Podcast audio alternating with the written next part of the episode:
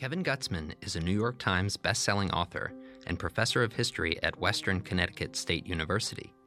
Three of his books, Virginia's American Revolution, James Madison and the Making of America, and Thomas Jefferson, Revolutionary, flesh out what Gutzman takes to be a radical, revolutionary time and place in American history.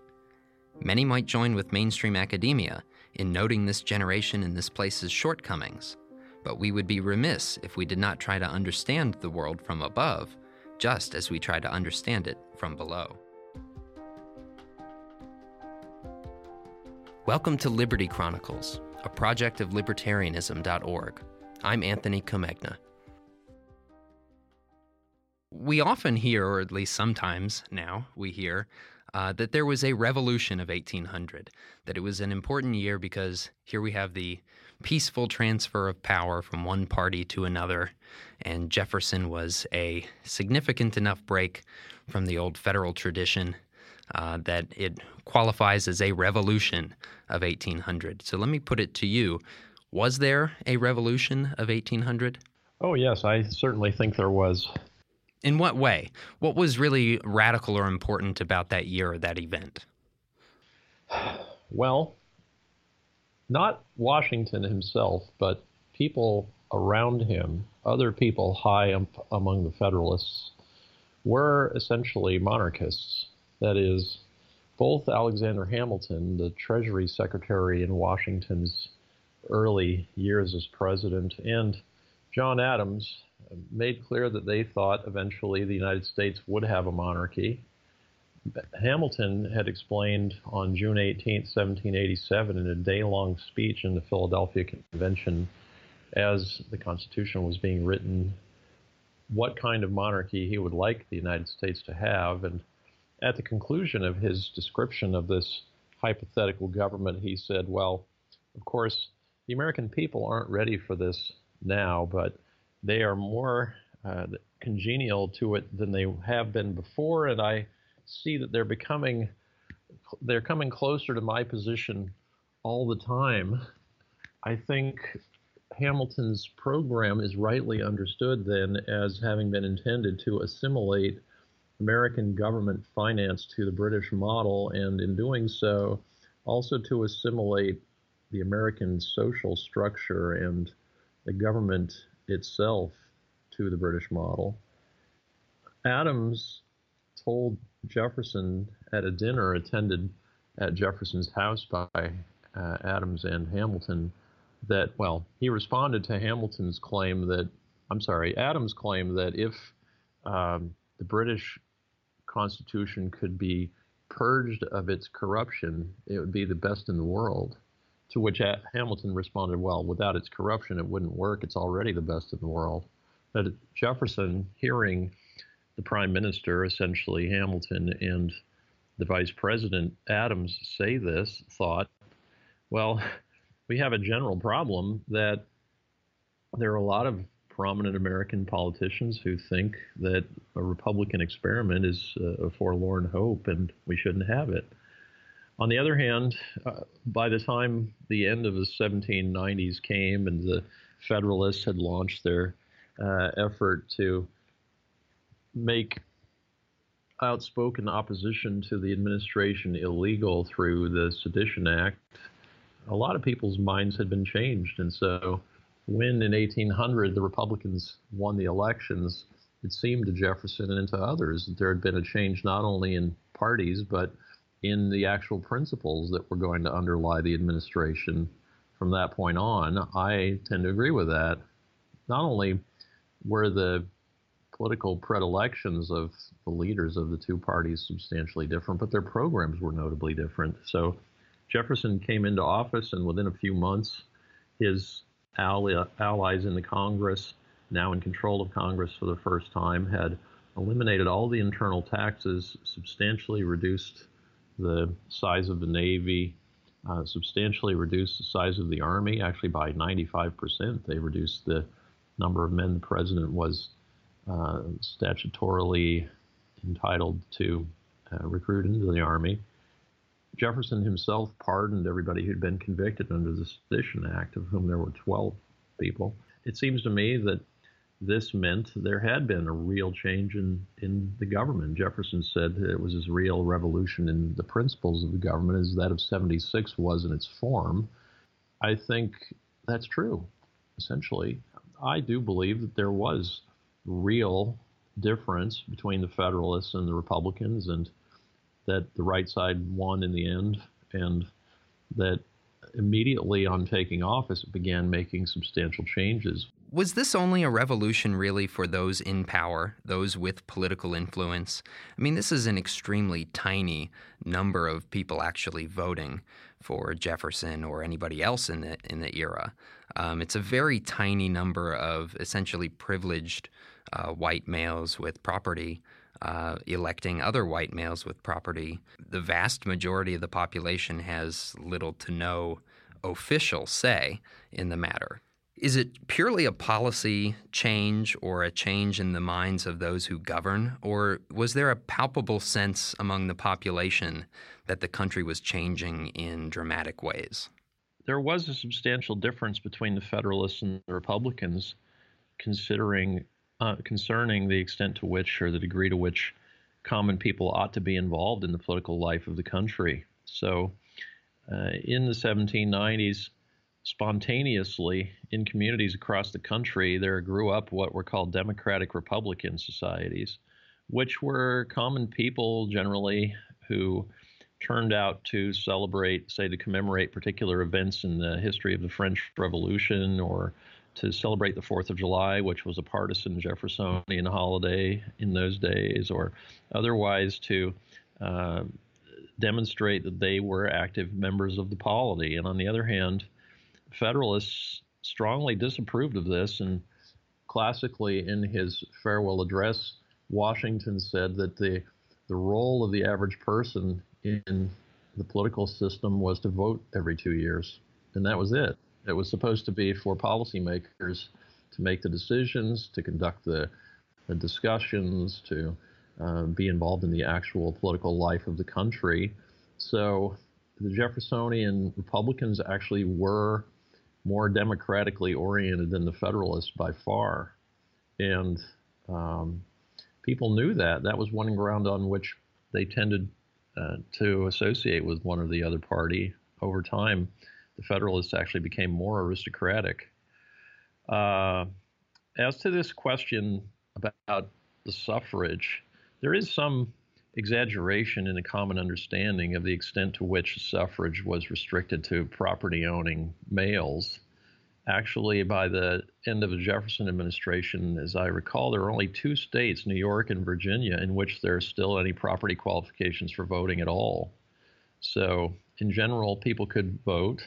And even considering the property qualification in Virginia, we think about half of adult white men of sound mind were eligible to vote, which made Virginia more democratic than any country in Europe except for some cantons in Switzerland.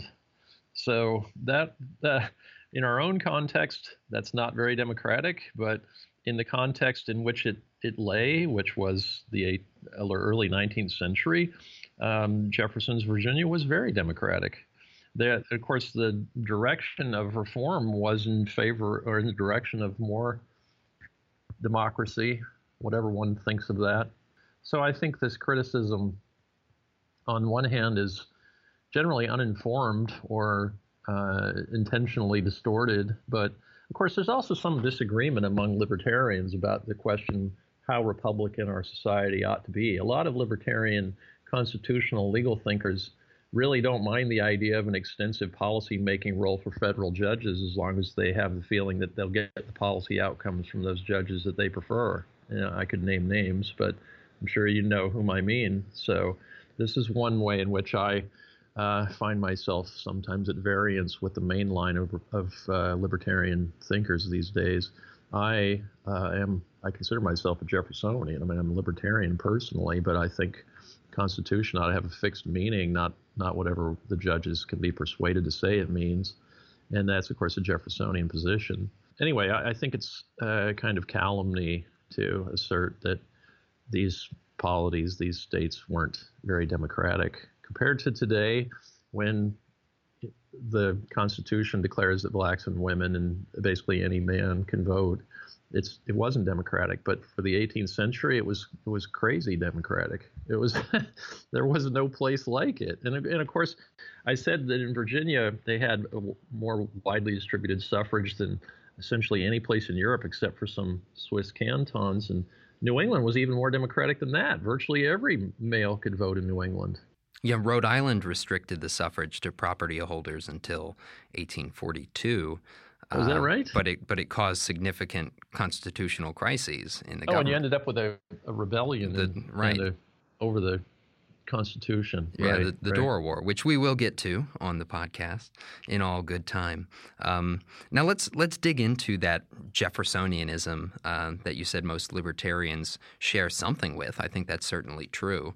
Um, it's hard to deny that, at the very least, our intellectual history leads back pretty strongly to the Jeffersonians.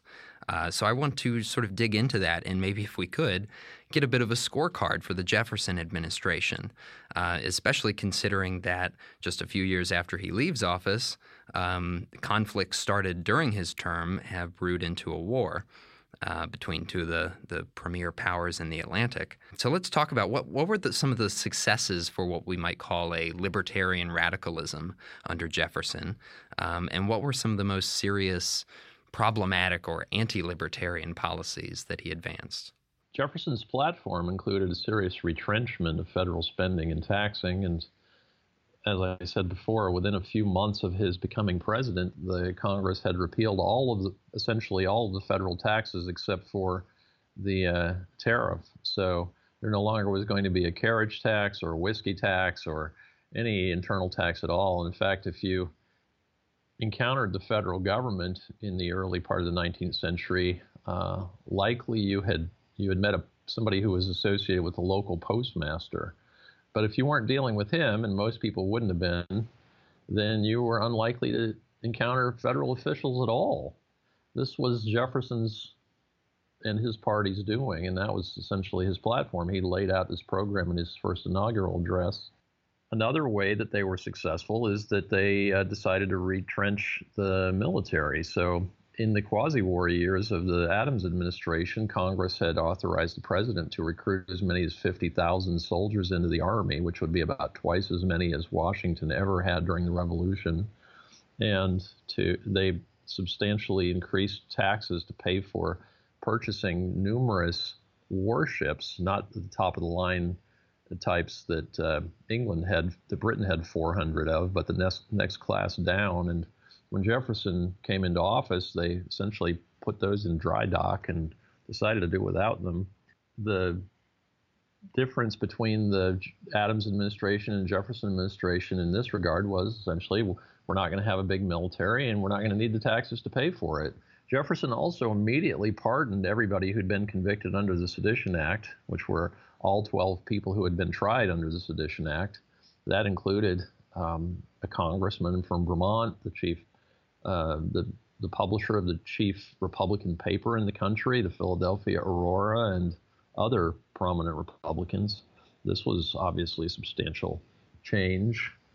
The Jefferson's foreign and domestic policies were notably different from those of his opponents. He said in his inaugural address that there might have been the question whether there'd be reprisals against the Federalists once the Republicans took office, as of course there had been numerous instances of party change followed by mass murder in France. And Jefferson said in his first inaugural address essentially that there would be no such thing. In fact, that uh, those people who had been wrong in the past could be left as monuments to the safety with which error could be tolerated where reason was left free to combat it. And in other words, if you saw Al Hamilton walking down the street, just point at him and laugh. You know, we didn't need a guillotine. We just had voted him out, and that was the end of it. Jefferson thought actually that since Americans had come to their senses, there wouldn't be any more party disputation.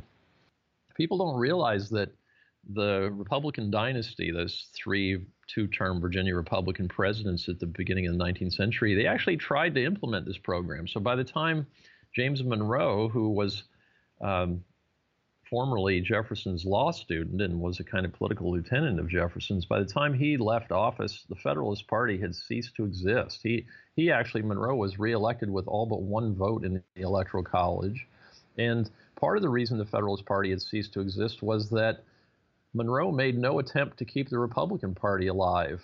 Though he thought it didn't make sense to be appointing people postmasters or or court marshals or to other federal offices on the basis of service to the Republican Party, and he, he did not pursue that course. This was, again, part of the Jefferson program. He thought there, Jefferson thought there was a, a kind of natural consensus among Americans that had only been uh, disrupted by the malign influences he sought of Hamilton and the, the unwitting support of Hamilton's malignity by the uniquely popular Washington. Do you think that's to some degree uh, the result of, you know, people's proclivity to sort of make a cartoon out of their enemies? You know, Jefferson did plenty while he was in office to gain to gain himself detractors uh, and to upset whatever consensus there might have been. It's not as though partisan feelings are are always malicious, right? Sometimes the person in power is genuinely misbehaving. Like I, I, wanted to ask you, especially about the Louisiana Purchase, because Jefferson himself seems to have thought, well, maybe this is unconstitutional for me to do, but it's too good a deal to pass up, so I'll I'll go ahead with it and send it to Congress to authorize later. And um, you know, if if people think I've acted unconstitutionally, then so be it. Uh, but I'm not going to let Louisiana just go and maybe Spain come in and take it, or who knows what, England invade, or whatever. Um, I mean, what did Jefferson do while he was in office to gain uh, enemies? It's not that he thought perhaps the Louisiana Purchase was unconstitutional. He he was certain that it was unconstitutional. His initial response to news of the treaty was that, well, we could buy this territory, but we could not make it into states. And then his next, his first reconsideration was to the effect that, well, actually, we couldn't do that either. We're going to need an amendment before we can take any further steps.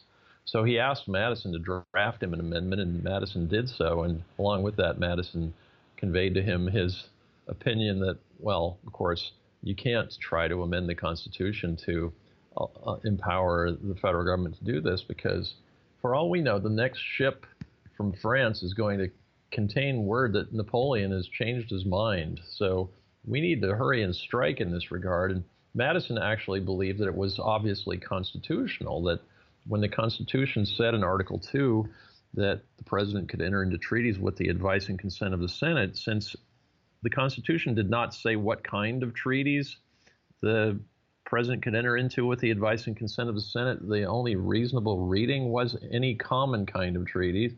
And although today they're not common, in those days, uh, treaties of peace, treaties of alliance, trade treaties, and treaties for uh, purchase and sale of land were all common. So Madison said clearly this is covered by the general power to make a treaty. However, Jefferson seems to have been the only significant Republican who did not buy this argument, including even John Randolph of Roanoke. So uh, ultimately, Jefferson's conclusion was that it was unconstitutional, but it was absolutely essential, and so he hoped the people would forgive him. A very rare sentiment, isn't it? That that itself is enough to give Jefferson some redemption in my mind, whatever whatever you think the problems with him might be. Just that he would recognize that, you know, this thing I'm doing right now that I'm still going to do, it might be illegal and you can hold me responsible for that. Boy, that's a that's a rare thing. Yes, essentially unheard of. Now, whatever they want to do is is permissible, but they were in kind of a box. Jefferson actually had written before this all happened that, as he put it, there's only one spot on the map, the possessor of which must be an enemy of the United States, and that is New Orleans. So that's why he had sent Monroe to James Monroe to France to join Robert Livingston in negotiating a purchase of New Orleans and the area right around New Orleans. And of course, the response they got from Talleyrand was, was, well, how about if I sell you all of Louisiana? As far as Jefferson was concerned, obtaining New Orleans was essential. It was just it was the one real geostrategic imperative that the country faced he did think it was unconstitutional. He never changed his mind about that. People commonly say, well, you know, he changed his mind when he got into office. He bought Louisiana. Actually, no, he didn't change his mind. He just decided that he had to do it anyway. And he, he said, I hope the people will forgive me, which apparently they did. Now, lots of people never forgave him for the Embargo Act. Plenty of people threatened his life over it. Can you tell us why Jefferson who should I think at least, should have known better economics than to, to support something like an embargo. Why did he support this thing? Did he really want war with Great Britain during the Napoleonic period? Is there any teeth to the the Federalist claim that you know the Republicans were all crypto Jacobins who wanted to make war on all the monarchies of the world? Was there any truth to that whatsoever that Jefferson was seeking out a war with Britain? I don't read it that way. I think that as early as the early 1780s, James Madison had had the idea that the United States could coerce European powers with its economic might. At one point, he said that um, European countries would be dependent on American foodstuffs as long as Europeans were in the custom of eating. So Madison thought that military um, that economic embargo could be a substitute for military strength. And Jefferson, as was his greatest weakness, uh, was persuaded by Madison. there are other instances where the same thing happened. In 1807, in response to war fever up and down the East Coast over what was called the, what is called the Chesapeake Leopard incident, where a, a British warship attacked an American military vessel at Hampton Roads, just coming out of Chesapeake Bay, within sight of numerous civilians watching this from on shore. Um, Jefferson heard from people from Georgia to New Hampshire saying it's time to declare war on the British, and he thought the embargo was an alternative. So, um, on one hand, this was a way to avoid war, avoid admitting the Federalists had been right, avoid raising taxes and building up the military, maybe even adopting a sedition act. Um, on the other hand, it was a kind of Enlightenment uh, attempt to create a new world in which you wouldn't have military powers contending with each other violently, but instead people would trade, and if they ceased trading, maybe they'd have to negotiate their uh, disagreements. So I think in, uh, it's obviously the idea that this could be successful in the context of world war between France and Britain, in which one or the other of them was supposed to buckle in response to being deprived of Georgian rice or Virginia tobacco or Massachusetts fish. The idea that this was going to be successful seems just ridiculous. But um, Jefferson thought that the Enlightenment had disclosed various truths that people hadn't apprehended before, and one was that economics could be used in place of warcraft. So if one criticizes him for having this Pollyanna idea, what about his various other Pollyanna ideas that we still appreciate? Uh, I think this is just typical Jeffersonian behavior. It, it, it strikes me as fanciful to the point of foolishness, but consistent with a lot of his other uh, initiatives that we find more appealing. Now, the, the war that followed the embargo is called Mr. Madison's War, at least by its opponents, which were sizable in number. This is one of the least un, least popular wars in American history. Um, probably not a coincidence that people were talking about a draft that was terribly disruptive to trade. Um, why did why exactly did the War of 1812 start, and was it really about principle of you know Britain seizing American ships and interfering with our sovereignty, or was it about conquest and trying to scoop up those Canadian uh, colonies into the American Republic and blacken you know Britain's eye? Well, that depends whether you ask an American or a Canadian. Uh, in general, there's a consensus among American historians that what Madison wanted to do was to grab Canada and then use it as a bargaining chip in order to, to wring from the British an end to impressments and free access for American ships to both Britain and British colonial ports in the Caribbean. On the other hand, Canadians think that America wanted to conquer Canada. So they commonly depict the War of 1812 is this great Canadian victory, even though Canada didn't exist yet as a separate country. Uh, this British victory over the United States is a great Canadian uh, identity point for Canadians. My own feeling is that Madison did want it as a negotiating chip. I don't think people generally thought of Canada as being that valuable possession. Remember, in 1763, at the end of the Seven Years' War, Britain had taken from France uh, India, Martinique, Guadeloupe, and Canada. And then at the end of the war, they told the French, well, if you want, you could have two of these possessions back. And France said, okay, we'll take Guadeloupe and Martinique. Uh, so uh, we're prone today to think of a map with enormous Canada on it and and think, well, that that must have been very attractive, but people didn't really think of it as being that wonderful a possession. And on the other hand, free trade that was the kind of reigning shibboleth for Madison. He thought that was the uh, ne plus ultra. You know that you you um, you take that if you could get it. And and really, what had spurred the embargo, as I said before, was the policy of impressment. The Chesapeake Leopard incident uh, was about impressment, and if only the Republicans could find some way to to make the British stop impressing American sailors, then independence would uh, be vindicated.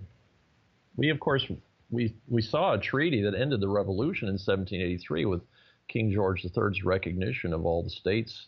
He listed them from north to south. Uh, but really, the British hadn't quite accepted the idea that America was a, an independent country. So, for example, if you were a British sailor and you immigrated to the United States and became an American citizen, the British did not recognize that. They didn't recognize that you could be a former Briton and now an American. And so the nub of the War of 1812 was Americans wanted access to British ports. They wanted British respect. They wanted an end of impressment. These three things were all tightly linked. And for a lot of people, the war took on almost apocalyptic tones. You know, here we're this ragtag new country fighting the world's premier power. Uh, who sort of run, wants to uh, re-enslave us, you know, put us put us back into the empire. Um, they're stirring up Native American tribes on the frontier, making the frontier another a, a place of violence again. Uh, fusion between British and American Indian interests that terrified American frontiersmen shaped the the mindset and the way of life out there for decades to come. You know, this used to be a major point of periodization for historians. The War of 1812 separates the early republic from the Jacksonian era, and they're very different. Um, there's the, the world before the war of local and regional markets, and then there's the world after the war, where, like you said, this greater free trade zone has now been fought for and established, uh, especially after Napoleon's gone. And you know now we have swifter globalization, we have market revolutions and things like that. What's more, we have a growing sense of nationalism and a whole cast of characters who comes to dominate politics for the next generation or two. Um, can you say a bit about how the war wrapped up and what its long term effects were on what was the early republic? Well, uh, you began by saying this used to be a point of periodization. Actually, it still is. So, my current project is a history of the Virginia dynasty, 1801 to 25, and I'm cutting against the grain of saying that the, the War of 1812 marked a point of departure. And my contention is that the Monroe administration was kind of culmination of the Jeffersonian program or Jeffersonian um, really continuous administration from 1801. But it's true that Americans saw the War of 1812 as, as making a substantial difference. You could say, though, that same thing would have happened even if there hadn't been a War of 1812. People, of course, didn't know at the time that Napoleon was going to abdicate in 1814 and be defeated at Waterloo in 1815. But what that meant was that impressment was going to end regardless of the War of 1812. In fact, it did end regardless of the War of 1812. The British never conceded that they didn't have a right to impress sailors from American ships. They just stopped doing it because the Napoleonic Wars came to an end. Uh, another significant result of the War of 1812 uh, was, as you mentioned, that the, the Indians who had tended to align themselves first with the French before the Seven Years' War and then with the British uh, in the war in the War of 1812. Now they found themselves essentially stranded in North America at the tender mercies of the United States, which were, despite the sentimentality of people like Jefferson concerning the Indians, which were not going to be very tender. I think the idea of a market revolution is uh, emblematic of the general ignorance of economics among historians of the early republic, and the idea the idea that people didn't act in markets before the War of 1812 is just somewhat ridiculous to me.